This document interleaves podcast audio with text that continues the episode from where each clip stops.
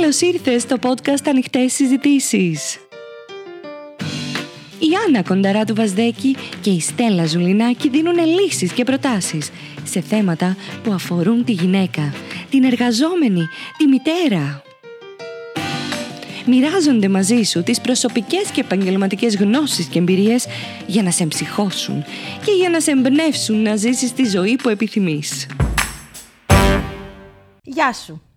Σήμερα έχουμε ένα επεισόδιο για τη χαρά του εθελοντισμού. Και έχουμε μια αγαπημένη φίλη, μια συνοδοιπόρο ζωής και εθελοντισμού, τη Βίκη Ναράλη. Καλησπέρα. Η Πολύ χαιρόμαστε που είσαι μαζί μας. Εγώ χαίρομαι ακόμα Έχουμε να περισσότερο. ακούσουμε πολύ ωραία πράγματα να πεις και να μοιραστεί μαζί μας. Η Βίκη ε, είναι εθελόντρια. Είναι η ιδιοκτήτρια, η, όχι, Δημιουργός. δεν- η δημιουργός, μην πούμε ιδιοκτήτρια, είναι η δημιουργός της, ε, του σωματείου, του μη κερδοσκοπικού σωματείου Immortality, το οποίο και πρόσφατα, εδώ και ένα χρόνο, έχει δημιουργήσει ένα υπέροχο βαν, τον βαν μεταμόρφω, μεταμόρφωσης, το οποίο είναι μια κινητή ντουζιέρα και καρταρόμπα και τριγυρνά στους δρόμους και στις γειτονιές της Αθήνας και προσφέρει φροντίδα σε ευπαθείς ομάδες και σε ανθρώπους που βιώνουν εμπειρία αστεγίας. Και πραγματικά, επειδή το έχω βιώσει και μαζί σου, έχω έρθει σε δράσεις, είναι μια υπέροχη εμπειρία, τόσο για μας που είμαστε εθελοντές, όσο και για τους ανθρώπους που μπαίνουν σε αυτή την ε, ε, ντουζιέρα, κάνουν το μπάνιο τους και απολαμβάνουν, όπως όλοι οι άνθρωποι, κάτι πάρα πολύ αυτονόητο για μας, το μπάνιο. Το μπάνιο. Καλά, είναι εκπληκτική αυτή η ιδέα σου. Πε- πε- πο- πο- πόσο- πώς γεννήθηκε έτσι αυτή η ιδέα; Ε, Και είναι κάτι τόσο απλό και όμως τόσο σημαντικό για όλους αυτούς τους ανθρώπους. η ιδέα αυτή γεννήθηκε αρχικά η ιδέα το να κάνω ένα μη κερδοσκοπικό οργανισμό με φορέα τα ρούχα, γιατί η βάση του Immortality είναι τα ρούχα. Ε, στάθηκε ο COVID που πήγαινα βόλτες με το γιο μου, χαρτογραφούσα αστέγους και σταδιακά τους γνωρίσαμε και καλύπταμε ανάγκες τους σε ρούχα, σε τρόφιμα κτλ. Οπότε κάποια στιγμή είχα γνωρίσει έναν κύριο που έμενε στο Πειραιά και ήρθα αντιμέτωπη με μια πάρα πολύ σκληρή πραγματικότητα που δεν μπορούσα να καταλάβω μέχρι τότε, το ότι ο άνθρωπος αυτός είχε 3,5 μήνες να κάνει μπάνιο. Όταν λοιπόν μου σήκωσε τα μανίκια από το πουκάμισο που φορούσε, ένιωσα πάρα πολύ άσχημα. Ήρθα αντιμέτωπη με όλη μου την έπαρση, με όλη μου τη βεβαιότητα ότι όλοι έχουμε τα πάντα και άρχισα να πιστεύω ότι κάτι δεν κάνω καλά προκειμένου να μπω λίγο στις ανάγκες, στα παπούτσια των αναγκών αυτών των ανθρώπων. Έτσι λοιπόν αποφάσισα να κάνω μια εικονική αστεγία. Τι σημαίνει αυτό δηλαδή; Αυτό σημαίνει ότι άφησα το γιο μου στη μητέρα μου, γιατί έχω ένα αγοράκι, το μεγαλώνω μόνη μου, και με την αφορμή ότι θα πάω διακοπές, τον άφησα εκεί, πήρα το κινητό μου και μόνο με τα ρούχα που φορούσα βγήκα στην αθηνα Αυτό σημαίνει. Με σκοπό να κάνω μια εικονική αστεγία, να δω ό,τι βλέπουν, να αντέξω αν μπορώ όσα αντέχουν και να μπω στη διαδικασία να δω πώς θα μπορούσα να βοηθήσω τους ανθρώπους που βιώνουν συνθήκες αστεγίας στο σημείο τους, on demand. Ε, φανταστείτε ότι η εμπειρία ήταν ε, πάρα πολύ δύσκολη. Εγώ θα έλεγα σκληρή, έτσι, όπως το σκληρή. φαντάζομαι. Και αυτό που μπορώ να καταθέσω είναι ότι εγώ στο background του μυαλού μου είχα ότι αυτό θα είχε ένα τέλος. Δηλαδή θα τελείωνε όλο αυτό. Θα γυρνούσα στο σπίτι μου, στη δουλειά μου, στους φίλους μου, στους αγαπημένους μου και στο γιο μου. Φανταστείτε τώρα αυτούς τους ανθρώπους που είναι σε ένα σημείο, εμ, σε ένα παγκάκι, σε μία γωνία ή στα παράθυρα ε, από τα κεντρικά γραφεία ας πούμε, μιας τράπεζας, οι οποίοι δεν έχουν αύριο, έχουν μόνο τώρα. Δεν τους περιμένει κανείς. Καμία προοπτική, έτσι, στο ότι Καμία μπορεί να προοπτική. αλλάξει αυτή η κατάσταση. Αν, περάσει, αν περάσουν από το κέντρο υποστήριξης αστέγων να τους δώσουν φαγητό θα φάνε. Αν περάσουμε και τους δώσουμε ένα ευρώ θα έχουν χρήματα. Αν τους πούμε μια καλή κουβέντα θα μας ακούσουν. Αλλά δεν είναι τυχαίο το ότι καταλαμβάνουν ούτε δύο μέτρα και είναι Δηλαδή- μαζεμένοι σε γωνίες. Είναι δηλαδή απλά ζω όχι το σήμερα, το τώρα, να τη βγάλω στο τώρα. Είναι ότι μ, αφήστε με να ζήσω. Δεν σας ζητάω κάτι. Άσε με να ζήσω όμως, γιατί πολλές φορές έχουμε παρεξηγήσει όλους αυτούς τους ανθρώπους, τους κοιτάμε καχύποπτα, τους κοιτάμε με... Όχι, πολλές μια- φορές, συγγνώμη, Βίκυ μου, γυρνάμε και το κεφάλι αντίθετα γιατί μας κάθεται και άσχημα το να τους κοιτάξουμε. Ναι, γιατί πολλές φορές Έτσι. νιώθουμε τύψεις και ενοχές, γιατί εμείς έχουμε τα πάντα, ενώ εκείνοι δεν έχουν τίποτα. Και στο, στην αντιπέρα όχθη είναι, μα γιατί δεν έχουν, πόσο κακό κάνανε, πόσο κακό προϋπολογισμό κάνανε, γιατί δεν πάνε να βρουν μια δουλειά, τόσες δουλειές υπάρχουν. Ε, εγώ το μόνο που είχα σαν κίνητρο είναι όχι γιατί βρίσκονται εκεί, γιατί δεν πάνε να βρουν δουλειά ή γιατί καταλήξανε να μένουν στον δρόμο, αλλά πώς μπορώ να κάνω την παραμονή τους εκεί πιο ανθρώπινη. Αλλά είναι εκπληκτικό αυτό που έχεις σκεφτεί. Όταν λοιπόν γύρισα, Πόσες επειδή μέρες κατέγραφα άντεξες; τέσσερις. Και Επειδή πού κα- κοιμούσουν πρώτα Το απλά πρωί στα- στο τραμ. Το βράδυ δεν κοιμόμουν. Το βράδυ μόνο περπατούσα. Ε, ε, Είχα κάνει την Αθήνα χιλιόμετρα. Το πρωί κοιμόμουν στο τραμ, γιατί είναι το μόνο μέσο μαζικής μεταφοράς που δεν ζητάει εισιτήρια. Γιατί μην ξεχνάτε ότι εγώ έφυγα χωρίς λεφτά, δεν είχα χρήματα. Και τη δεύτερη μέρα ε, άρχισα να κοιτάζομαι στους καθρέφτες και στις βιτρίνες από τα καταστήματα για να νιώθω ότι υπάρχω. Είχα αρχίσει και ένιωθα αόρατη. Αλήθεια. Τόσο γρήγορα. Ναι, ε; πολύ γρήγορα. Ε, στη, στην πρώτη μ, αίσθηση ότι ξύπνησα και δεν έχω καθρέφτη να δω πώς είμαι. Όχι, δεν έχω μπάνιο να πάω. ρούζ, Δεν έχω μπάνιο να πάω πάω. μπάνιο. Ε, μια χημική τουαλέτα και αυτή που αν είναι πήγαινε. ανοιχτή. Ακριβώς. Ε, στα καταστήματα, στα καφέ και αυτά αν δεν έχουν κωδικό στις τουαλέτες, γιατί τα περισσότερα έχουν. Είναι, είναι. Οπότε αρχίζεις να νιώθεις ε, μ, αόρατος μέσα στην ορατότητά σου. Αυτό είναι ίσως το χειρότερο που παθαίνουν αυτοί οι άνθρωποι. Είναι τόσο απαξιωτικές τις συμπεριφορές ε, και παράλληλα τόσο αλληλέγγυες μεταξύ τους. Δηλαδή αυτό που θα- δεν θα ξεχάσω ποτέ είναι ότι ενώ εγώ δεν ήμουν χαρτογραφημένη στον Κιαδά, δηλαδή δεν είχα δικαίωμα να πάρω φαγητό και μου δίνανε, αλλά και μεταξύ τους λέγανε ότι η κοπέλα αυτό δεν το τρώω εγώ, να το πάρει η Βίκη, να το πάρει η κοπέλα. Ναι, δηλαδή που δεν το έχω συναντήσει εύκολα στην ε, δική μου έτσι, κοινωνία. Να πω την αλήθεια μου. Είναι συγκλονιστικό και επειδή και παρέα με τους Hopaholics έχουμε κάνει και δράση και έχουμε κάνει και αρκετά πράγματα με τη Βίκη, εμένα με είχε εντυπωσιάσει πάρα πολύ και ο τρόπος που όταν πας να τους προσεγγίσεις, στην αρχή βλέπεις μια διστακτικότητα απέναντί, τους, ε, απέναντί σου, δηλαδή δεν είναι τόσο ανοιχτή. Αν όμως δουν ότι ξέρεις, τους προσεγγίσεις με μια γνήσια διάθεση να τους βοηθήσεις, εκεί αρχίζουν και σου μιλάνε και μετά αρχίζουν το ευχαριστώ. Δηλαδή, εγώ με είχε Ναι, γιατί είναι η εντυπωσιάσει πάρα συναίσθηση. πολύ. Δηλαδή την άλλη φορά είχαμε κάνει μία δράση, αν θυμάσαι μαζί, ε, στο Εγάλεο Μπράβο. και ανοίξαμε την πίσω πλευρά του βαν που είναι ουσιαστικά η καρδαρόμπα ε, γιατί έχουν την επιλογή να πάρουν ε, καθαρά ρούχα, να κάνουν το μπάνιο τους, να φορέσουν τα καθαρά τους ρούχα και να μας αφήσουν μια λίστα αναγκών. Δεν θα ξεχάσω ότι ήταν ένας κύριος και κοιτούσε με θαυμασμό ένα δερμάτινο. Ναι, ναι, ναι. Οπότε κοιτούσα το δερμάτινο και μου λέει να ρωτήσω κάτι. Αυτό πόσο έχει; Του λέω πώς σας λένε; Μου λέει ένα τυχαίο όνομα. Τώρα Αντώνη. Του λέω κύριε Αντώνη, αυτό μου το έδωσε ο κύριος Θανάσης και μου είπε: Αν βρεις έναν κύριο Αντώνη που μένει στο εγάλεο και έχει αυτά τα μαλλιά και αυτά τα μάτια, να του το χαρίσεις. Τι γλυκό. Ε, Του το έδωσα. Ε, δεν το πίστευε. Ε, και μου λέει αλήθεια τώρα, τι χρωστάω. Το Δεν του λέω θυμάμαι. τίποτα. Μόνο την υπόσχεση ότι κάποια στιγμή θα κάνετε τη ζωή σας με τέτοιο τρόπο που δεν θα χρειάζεστε εμένα για να σας δώσω αυτό το δερμάτινο. Ή χαρακτηριστικά θυμάσαι, ήταν ένας άλλος κύριος. Που του είπαμε πάρε κι άλλο, πάρε κι άλλο και λέει όχι, όχι, να πάρουν Ναι, οι ναι, υπόλοιποι. ναι, να πάρουν και οι υπόλοιποι. Ένας θυμάμαι. άλλος κύριος, ο οποίος επειδή τους διαθέτουμε και βιβλία στη μονάδα, ε, γιατί έχουν πολύ χρόνο κενό, οπότε προσπαθούμε να καλύψουμε αυτό το, να, να απασχολήσουμε λίγο τη σκέψη τους. Ήρθε ένας κύριος και είχαμε Χάρι Πότερ. Και γυρνάει και λέει: Πω, πω, ήθελα πάντα να αγοράσω ένα Χάρι Πότερ, αλλά δεν είχα χρήματα για να αγοράσω. Μπορώ να το διαβάσω. Και του λέω: Και βέβαια, σας το χαρίζω. Μου λέει: Όχι, όχι, θα σας το φέρω την άλλη εβδομάδα. Εγώ μένω κάπου κάτω από το γήπεδο, θα το διαβάσω και θα σας το επιστρέψω. Ναι, ναι. Είναι συγκλονιστικός ο τρόπος. Υπάρχουν δηλαδή πράγματα τα οποία έρχονται σε πολύ μεγάλη αντίθεση με, με την οτροπία και την πεποίθηση που έχουμε ότι ο άστεγος είναι αγράμματος, ε, απέδευτος, ε, ανίδεος, ε, ε, χωρίς αισθήματα. Όλοι οι άνθρωποι έχουμε ανάγκη από αποδοχή, από αγάπη και από αγκαλιά. Όταν πας και τους αγκαλιάζεις, πολλές φορές με ρωτάνε, μα καλά, πώς τους αγκαλιάζεις; Δεν βλέπω ε, την εξωτερική τους Κοιτάς εμφάνιση. απλώς τον άνθρωπο. Εγώ Αγκαλιάς τον εκείνη την ώρα αγκαλιάζω έναν άνθρωπο. Ο οποίος άνθρωπος με κοιτάει με στα μάτια και μου λέει: Θα ξανάρθεις; Ναι. Και για μένα αυτό είναι ε, μ- μεγαλείο. Δηλαδή, εκεί είναι το μεγαλείο του εθελοντισμού, της προσφοράς, της αμφίδρομης αυτής ενέργειας που ανταλλάσσουμε κάθε φορά που ερχόμαστε κοντά σε έναν άνθρωπο που έχει ανάγκες που ούτε καν μπορούμε να φανταστούμε. Φανταστούμε. Και τελικά, Βίκυ, εγώ αναρωτιέμαι με αυτή την εξομολόγησή σου, ε, ποιος είναι πιο κερδισμένος τελικά, ο εθελοντής που προσφέρει εθελοντική εργασία ή κάποια υλικά αγαθά, ή ε, ο άνθρωπος που δέχεται; Για μένα είναι εκείνος που προσφέρει. Η χαρά είναι διπλή, γιατί ε, βγαίνεις από αυτή την γυάλινη σφαίρα που λέει ότι τα έχω όλα, ότι είμαι ατρόμητος, ότι δεν έχω ανάγκη κανέναν και ε, βγάζεις την πέρθα του εγωισμού.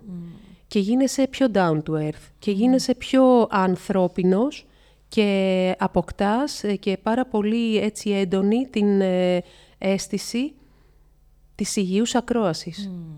Ε, είναι, κάντε το σαν πείραμα. Κάποια στιγμή πηγαίνετε σε έναν άνθρωπο, καθίστε δίπλα του και ρωτήστε τον αν θέλει να μοιραστεί κάτι μαζί σας. Στο πρώτο τέταρτο, τα πράγματα που θα ακούσετε ε, θα αλλάξουν τελείως την άποψη που έχουμε για το πόσο απρόσιτοι ή προσιτοί είναι αυτοί οι άνθρωποι ε, και πόσο ανάγκη έχουν να μοιραστούν έστω ένα... εμ, Και μια ιστορία. κάτσε Λίγο στο παγκάκι. Ε, ε, θυμάμαι φέτος που πήγαμε με τους Hopaholics και μοιράσαμε λαμπάδες στο γυροκομείο Αθηνών. Θυμάσαι που φτιάξαμε τις λαμπάδες και τις πήγαμε. Και ήμουν σε αυτήν την ομάδα που επισκέφτηκε τις παππούδες και τις γιαγιάδες. Ήταν συγκλονιστικό γιατί ήταν μεγάλη εβδομάδα και χτυπάγαμε ένα με ένα την πόρτα, μπαίναμε μέσα και του δίναμε τη λαμπάδα. Παιδιά, όλοι με το χαμόγελο στα χείλη, κάτσε να σου πω. και μας λέγανε ιστορίες στα τουανιά τους και έλεγε Σε ευχαριστώ που ήρθες, που δεν με ξέρει. Κάποια, κάποια στιγμή μου λέει ένας παππούς, Με ξέρεις. Με θυμάσαι γιατί έχω και λίγο άνοια και δεν ξέρω αν γνωριζόμαστε. Μήπως με ξέρεις και ήρθες. Και του λέω, Όχι, δεν σας ξέρω. Και έλεγε, κάτσε να σου πω μια ιστορία. Και ευχαριστώ και σε ευχαριστώ. Και έβλεπες τόσο. Είχαν τόσο πολύ την ανάγκη να τους ακούσει Ναι, κάποιος. ναι. να μιλήσουν και να τους ακούσει, να μοιραστούν, είναι ανθρώπινο. όλο αυτό. Έχω έναν ωφελούμενο, ο οποίος είναι 83 ετών και βιώνει συνθήκες αστεγίας εδώ και τρία χρόνια. Κατά καιρούς, λοιπόν, ε, περνάω, τον επισκέπτομαι, τον βλέπω κτλ. Και, και την τελευταία φορά είχαμε πάει μαζί με την κοινή μας φίλη, την Μπέγκη τη Μουζάκη, στα πλαίσια γιατί ήθελε να κάνει μία δράση, να μοιράσει μέσω του δικού μου οργανισμού ε, κάποια sleeping bank κτλ. Οπότε πήγαμε εκεί και του είχε φαγητό. Ε, οπότε ξεκινάει ο κύριος Φίλιππας, του λέω: Κύριε Φίλιππα, από εδώ η, η φίλη μου, αυτό, εκείνο. Πέρναγε η ώρα, της μίλαγε, της μίλαγε, της μίλαγε. Ε, και σε κάποια φάση του λέω: Κύριε Φίλιππα, είμαι η Βίκη που έχω τον Παύλο. Και μου λέει: Α, τι κάνει το αγόρι σου, δεν το έχεις στο αυτοκίνητο; Του λέω: Όχι, α, να πάτε. Να πάτε. Εγώ σας θέλω για κουβέντα, αλλά το παιδί σου έχει προτεραιότητα. Και σεβασμό, είδες, Ναι, εξαιρετικό. δηλαδή πραγματικά και μ, το, ότι, το, το πώς δένουνε ε, τις- ε, τη δική του ζωη με τη ζωή ανθρώπων οι οποίοι έχουν ε, μ, τη θετική πρόθεση. Είναι πάρα πολύ ε, όμορφο, πολύ σκληρό, πολύ λυτρωτικό ε, και πάρα πολύ ελπιδοφόρο για μια κοινωνία που θέλουμε να δούμε. Και βέβαια. Το να μπορέσουμε να μοιράζουμε κάτι που δεν θα μας λείψει και κάτι που ο άλλος έχει ανάγκη. Αν ο άλλος έχει ανάγκη να κάτσω ένα τέταρτο μαζί του να κουβεντιάσω, θα κάνω αυτό. Αν έχει ανάγκη κουβέρτα, θα του πάω κουβέρτα. Δεν θα του πάω ένα μακό γιατί εκείνη την ώρα αυτό μου περισσεύει στο αμάξι. Πάνω σε αυτό το κομμάτι που λες, πολλές φορές ξέρω εγώ, γίνονται πλημμύρες τώρα που γίνανε το καλοκαίρι ή φωτιές και λένε έχουμε ανάγκη από κουβέρτες, από ρούχα, οτιδήποτε. Έχω την αίσθηση, αλλά εσύ ξέρεις βέβαια ακόμα καλύτερα, υπάρχει μια σωστή δομή, μια σωστή οργάνωση, όλα αυτά που δίνουν οι άνθρωποι να διατεθούν σωστά. Δυστυχώς δεν υπάρχει συντονισμός. Και όπου δεν υπάρχει συντονισμός, παρατηρείται το σύνδρομο του χωνιού που λέω κι εγώ. Δηλαδή, όπως είναι το χωνί έτσι, ε, βγαίνουμε 100 φορείς και λέμε ζητάμε κουβέρτες, ζητάμε μπουφάν, ζητάμε ρούχα. Αρχίζουμε και συγκεντρώνουμε. Α πούμε, να πάρουμε για παράδειγμα το σεισμό στην τουρκια Αρχίζαμε και συγκεντρώναμε, συγκεντρώναμε, συγκεντρώναμε τόνους ρούχα, τόνους κουβέρτες, περνούσε ο καιρός, οι άνθρωποι ήδη είχαν καλυφθεί. Οπότε αυτό είχε σαν αποτέλεσμα ότι πάρα πολύ μεγάλο τονάζ από προσφορά εθελοντών έμεινε πίσω, δεν μπόρεσε καν να περάσει τα σύνορα. Αυτό έχει σαν αποτέλεσμα ότι ο κόσμος που θέλει να βοηθήσει ε, αποθαρρύνεται, δεν ενθαρρύνεται. Δεν βλέπει πού πάει ο κόπος του, δεν βλέπει πού, πού, έχει, ε, πού είναι αυτό που λέμε πολλές Πώς φορές αξιοποιείται. ότι πώς αξιοποιείται και αυτό που λένε πάντα όλοι είναι ότι θέλω να πάει σε καλά χέρια. Ποια είναι αυτά τα χέρια που πάει; Ε, αν θυμηθούμε, ας πούμε, την Ουκρανία, ε, στο στάδιο ειρήνης και φιλίας, πάλι το ίδιο, έτσι. Κόσμος ο οποίος ε, είχε πάρα πολύ μεγάλη ανταπόκριση, πήγανε τα παντα Ε, υπάρχει περίπτωση να υπάρχουν ακόμα εκεί.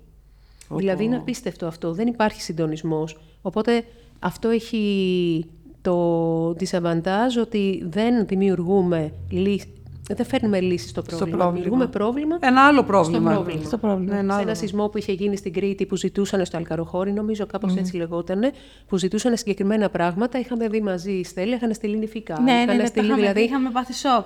Λέμε ε, ε, 40 πόντους στα κούνια. Ναι, ναι, Λέμε, ναι. «Εμείς τι- Από ποιος ένα θα το κάνει σημείο και αυτό; μετά έτσι καταντάει λίγο γραφικό Και Α, είναι καταδάει ξεφορτώνω και- με αυτά που έχω. ξεφορτώνομαι, ναι, δηλαδή αυτό δεν είναι αλληλεγγύη, αυτό είναι φιλανθρωπία. Έλα μωρέ, Ναι, ναι. δεν έχουν τίποτα, θα τους τα στείλω.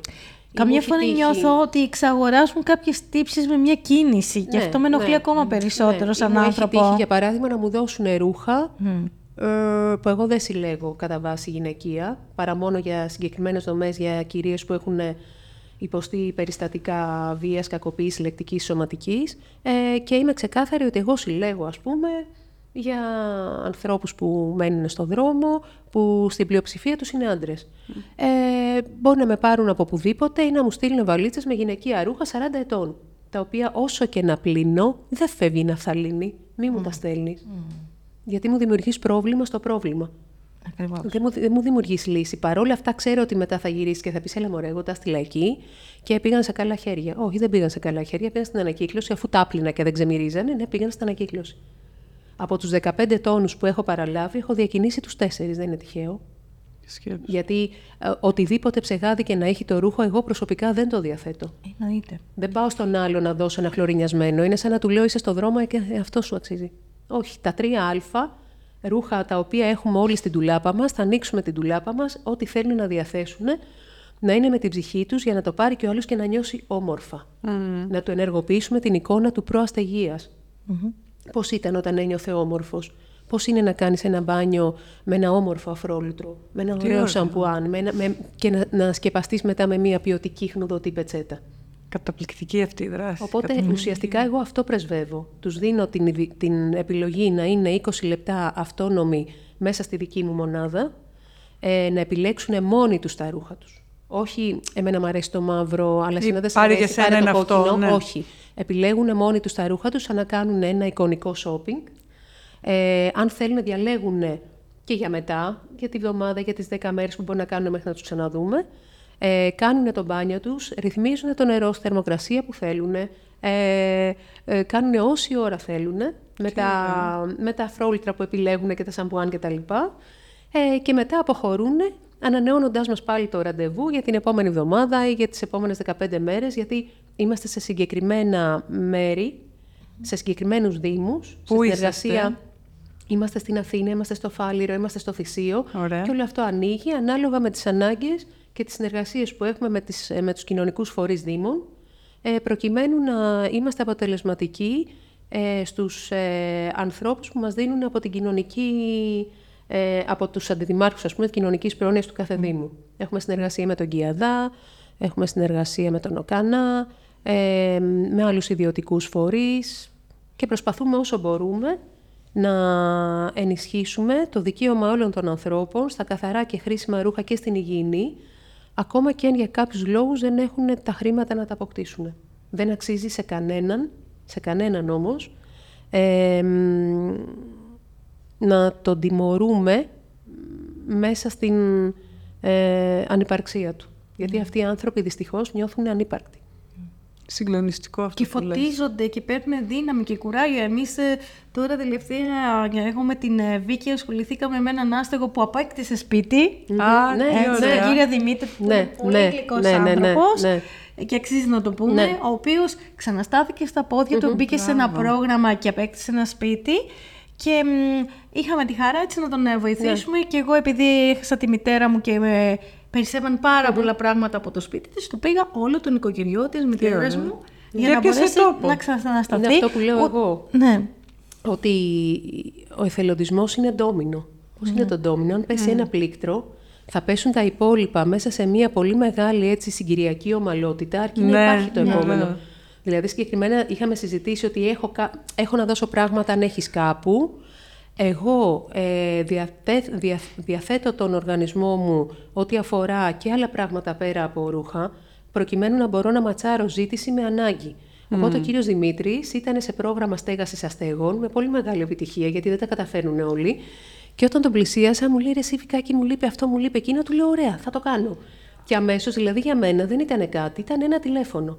Μία επαφή. Στέλλα ο Δημήτρης, Δημήτρη η Στέλλα. Πόσοι από εμάς το κάνουμε; Επαφή, ναι. Και είναι ένα υπέροχος άνθρωπος, ο οποίος Ναι. πραγματικά αξίζει να είναι και φίλος σου. Δηλαδή, Πόσοι από εγώ- εμάς, ας πούμε, το μου κάνουμε; στέλνει κα μηνύματα, έτσι είναι πολύ γλυκός. Μου στείλε στις γιορτές ευχές Ναι, και ναι, σας ναι, ευχαριστώ τι πολύ. ωραία. Και λέω ένας άνθρωπος πραγματικά που αξίζει, ας πούμε, να ε, τον έχεις και φίλο. Ή ας πούμε την άλλη φορά ήμουν στον παράδρομο και ήταν ένα παιδί, δεν ήταν πάνω από 30 χρονών και έλεγε Είμαι Έλληνας άστεγος, ζητάω βοήθεια. Δηλαδή πρέπει να, να γράψει ο άλλος ότι είναι Έλληνας. Δηλαδή, αν ήταν Κούρδος, δεν θα ζήταγε βοήθεια, δεν είναι άξιος για βοήθεια, ένας Παλαιστίνιος ή ένας Πακιστανός ή οτιδήποτε. Οπότε του κάνω νόημα και του λέω: Θα γυρίσω με το αμάξι, λες στην απέναντι πλευρά που έχει πάρκινγκ να σε βρω. Ε, εγώ εκείνη την μέρα, τελείως τυχαία, εί- είχα φορτωμένο το δικό μου αμάξι με κουβέρτες, με ρούχα αντρικά, για να τα πάω σε μια αποθήκη που μας έχουν διαθέσει για τον οργανισμό. Οπότε του λέω πώς σε λένε, μου λέει Αντρέα. Του λέω Αντρέα που μένεις, μου λέει εδώ και τρία χρόνια κάτω από τη γέφυρα. Πρώτο σοκ. Μάλιστα. Ε, ωραία. Ε, κρεβάτι έχεις αυτό και τα λοιπά, μένω σε κάτι παλέτες. Μάλιστα. Πάρα πολύ ωραία. Σε παλέτες τρία χρόνια. Τη ζωή δεν ξέρω.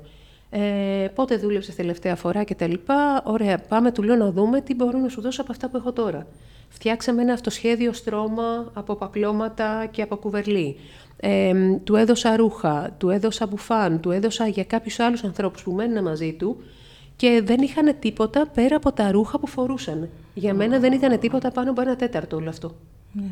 Τους άλλαξες την ποιότητα κατευθείαν. Δεν ήταν τίποτα. Και παράλληλα τους έστειλα και στο ημερήσιο κέντρο του ΟΚΑΝΑ για να μπορούν εκεί πέρα να έχουν τροφή, να κάνουν ένα μπάνιο, να μπορούν να έχουν ένα καφέ, να μπορούν να έχουν μια ψυχολογική υποστήριξη. Δηλαδή απλά πραγματάκια, όχι δύσκολα. Δεν θέλει Σε αυτό πολύ. που λες τώρα τα απλά, επειδή μας ακούνε εδώ διάφοροι και μπορεί κάποιοι να μην έχουν μπει ακόμα στην ε, έννοια και στην, ε, στο θεσμό του εθελοντισμού. Αν κάποιος σήμερα με, αυτή, με αφορμή αυτή την κουβέντα αποφασίσει να κάνει κάτι και να βοηθήσει, ποια μπορεί να είναι τα πρώτα βήματα ενός υποψήφιου νέου εθελοντή; Το πρώτο βήμα είναι να έχω επαφή με τον άνθρωπο, δηλαδή όχι τυχαία πέρασα μία φορά και να είναι κάτι κοντά στην περιοχή που κινούμε. Αν έχω γειτονιά, αν για παράδειγμα έχω μια συγκεκριμένη διαδρομή από και προς τη δουλειά μου, όταν εντοπίσω κάποιον άνθρωπος σε ένα φανάρι που μπορεί να πλένει τα τζάμια, μπορεί να έχει ένα χαρτί είμαι άστεγος, μπορεί να πουλάει δεν ξέρω εγώ τι. Ακόμα και αυτοί οι μικροπολιτές, οι οποίοι στην πλειοψηφία τους είναι άνθρωποι, οι οποίοι ακόμα και άστιγοι να μην είναι, μένουν σε σπίτια με, με, ε, που χαρακτηρίζουμε επισφαλή κατοικίες, δηλαδή μπορεί να μην έχουν ρεύμα, μπορεί να μην έχουν νερό, ε, μπορεί να μην βλέπουν καν το φως του ήλιου, ας πούμε. Είναι καλό να ρωτήσουμε, να ξεκινήσουμε όπως θα πιάναμε μία κουβέντα με οποιονδήποτε. Πώς σε λένε, πόσο χρονών είσαι, πού μένεις, τι χρειάζεσαι, ξέρεις εγώ θα ξανάρθω τότε και να έχει το τότε να, είναι, να έχει συνέπεια. Όχι θα έρθω τότε και όλος να περιμένει και να μην Και πάω. να μην πας, αυτό είναι δηλαδή χειρότερο. είναι πολύ προτιμότερο να αγνοήσω τον άλλο από το να πάω και να του υποσχεθώ. Γιατί χαρακτηριστικά εμείς είχαμε έναν ωφελούμενο που μία μέρα ήταν σκασμένος, τον κοιτάω, του λέω: Τι έχεις τώρα, ποιος σε πείραξε, τι έγινε, μου λέει: Στεναχωριέμαι. Γιατί στεναχωριέσαι, του λέω: Τι δεν σου φέρα, τι ήθελες; Όχι, μου λέει: Στεναχωριέμαι γιατί μου λένε ψέματα. Ποιος σου είπε ότι λέω ψέματα; Μου λέει: Πέρασε ένας κύριος, με κοίταξε, μου λέει υποτιμητικά και μου είπε: Αχ, δεν έχω ψηλά τώρα, αλλά πάω εδώ πέρα στο ATM και μου δείχνει, μου λέει αριστερά. Λέω ναι, δεν έχει μου λέει ATM αριστερά. Το ATM είναι δεξιά. Και ήξερα μου λέει ότι μου λέει ψέματα. Γιατί να μου πει ψέματα, εγώ δεν του ζήτησα κάτι. Μάλιστα. Και εκεί είναι που έρχεσαι αυτό που λέγαμε στην αρχή, αντιμέτωπη με τη δική τους αλήθεια. Δεν σου ζητάω, μη με ενοχλείς. Δεν σου ζητάω να μου παρέχεις κάτι. Από τη στιγμή όμως που δεν είσαι διατεθειμένος να μου το δωσεις είτε προσοχή, είτε χρήματα, είτε ένα ρούχο, είτε μια κουβέρτα, ε, μη με ενοχλείς. Γιατί και αυτοί ενοχλούνται. Πολλές φορές γίνονται επιθετικοί γιατί έχουν βιώσει ε, Σίγουρα πολύ δύσκολες καταστάσεις. δύσκολες Πάρα καταστάσεις. πολύ Έτσι. Εμείς μια μέρα ξυπνάμε και δεν έχει ε, τι να πούμε, τη σωστή ροή η βρύση και λέμε: Ωρα γάμο, το, μου χάλασε η Ναι, μέρα ναι, τώρα. ναι, ναι. Πω, πω, ρε παιδί μου, πώς θα κάνω μπάνιο. Για φανταστείτε έναν άνθρωπο ο οποίος δεν έχει την επιλογή, γιατί αν φύγει από το σημείο που είναι για να πάει σε ένα ημερήσιο κέντρο για να κάνει μπάνιο, θα γυρίσει και τα δύο μέτρα που του αναλογούν δεν θα τα βρει εκεί. Δεν θα τα βρει. Αλήθεια. Ή μπορεί να του έχουν κλέψει τα παπλώματα, τις κουβέρτες. Άρα δεν αφήνουν καθόλου το Μα δεν μέσο. αφήνουν το πόστο τους, γιατί αν αφήσουν το πόστο τους, ε, δες το πρακτικά. Είμαι Πώς θα εγώ πάει και να έχω φάει; δύο κουβέρτες, του πηγαίνουν φαγητό. Είμαι εγώ και έχω δύο κουβέρτες. Κάθονται όλη μέρα στο ίδιο σημείο. Αν παρατηρήσεις, οι άστεγοι στην πλειοψηφία τους είναι στο ίδιο σημείο. Εκεί που τους αφήνεις, εκεί θα τους βρεις. Πω, πω. Και αν δεν βρεις τον ίδιο, θα ξέρει ο διπλανός του που είναι. Δηλαδή, πολλές φορές έχει τύχει να πάμε να βρούμε και του λέει, Πού είναι ο Τάδε; Έχει πάει τουαλέτα, θα γυρίσει. Ή άσε αυτό που θέλεις και θα το δώσω εγώ. Και του το δίνουν. Δηλαδή δεν είναι τυχαίο το ότι αυτό που λέμε η χαρτογράφηση των αστέγων. Είναι σε συγκεκριμένα σημεία. Είναι ένας άλλος κόσμος. Θα φύγουν από εκεί να τους διώξουν. Να τους διώξουν. ναι. Έτσι. Αν για παράδειγμα έχει κάποιος την ευγενή καλοσύνη να βγει με ένα κουβά νερό και να τους ρέξει. Α, όντως, ε. Ναι, ή ας πούμε από μαγαζί να βγουν με καυτό λάδι και να τους κάνουν... Αλήθεια. Ναι. Και να τους ρίξουν Με έναν καυτό λάδι στα εμβρόντιτη. ρούχα τους, τα οποία βέβαια είναι σαν να τον, ε, σαν να τον σκοτώνουν. Σαν τον εκείνη τη αρκές. στιγμή. Ναι, ναι. Μένω ευρώντητη. Τι είναι. Και πες Ναι. μας λιγάκι κάτι τελευταίο για τις δομές. Α, αν κάποιος θέλει να πάει σε δομές, υπάρχει κάποια διαδικασία, μια Ναι, και... υπάρχει, υπάρχει διαδικασία. Έρχεται σε επαφή με την ε, κοινωνική ε, πρόνοια, με την κοινωνική υπηρεσία ουσιαστικά του Δήμου, στον οποίο υπάγεται. Ε, γίνονται οι απαραίτητες διαδικασίες, ε, τα απαραίτητα χαρτιά. Περνάει κάποιος ε, χρόνος στον οποίο φιλοξενούνται κάπου, μέχρι να μπορέσουν να τακτοποιηθούν σε, σε μία δομή. Μια δομή. Ωραία. Και σαν εθελοντής μπορείς να πας να συνεισφέρεις σε κάποια δομή; Με... Θα πρέπει να πάρεις άδεια για να πας να συνεισφερεις Ε, δεν λειτουργούν ε, με την έννοια και μετά το COVID ειδικά ότι όποιος θέλει μπορεί. ναι. Για- γιατί και πάλι και σε αυτό ε, αποφεύγονται οι, οι συνέργειες ε, ανάμεσα σε ωφελούμενους και σε, θε, σε θελοντές γιατί ουσιαστικά αναπτύσσονται σχέσεις, συναισθήματα και μετά όταν ένας από τους δύο αποχωρήσει, τότε δημιουργούνται άλλα Ψυχολογικά άλλα, θέματα. άλλα θέματα της απώλειας, της απόρριψης κτλ. Οπότε, ακόμα και σε ιδρύματα που λένε ότι ξέρεις κάτι, υπάρχουν παιδάκια κτλ., ζητάνε μεν ε, κυρίες οι οποίες μπορούν να ασχοληθούν εθελοντικά, αλλά παράλληλα ζητάνε και μία συνέπεια. Μία ώρα τη βδομάδα. Αυτή η μία ώρα τη βδομάδα. Γιατί και τα παιδιά περιμένουν και οι άστεγοι περιμένουν ε, και γενικά όλοι αυτοί οι άνθρωποι οι οποίοι διψάνε για αγκαλιά, για αποδοχή, για αγάπη και επικοινωνία ε, είναι πολύ πιο ευαίσθητοι απέναντι Βέβαια. σε αυτά τα θέματα από ότι εμείς. Εγώ αν περιμένω να με πάρεις ένα τηλέφωνο και δεν με πάρεις, θα σκεφτώ ότι έχεις δουλειά. Ναι. Ένας άνθρωπος όμως ο οποίος στερείται της επικοινωνίας θα σκεφτεί ότι απλά τον αγνόησες. Και αυτό είναι πολύ άσχημο. Ναι. Και έχει και συνέπειες.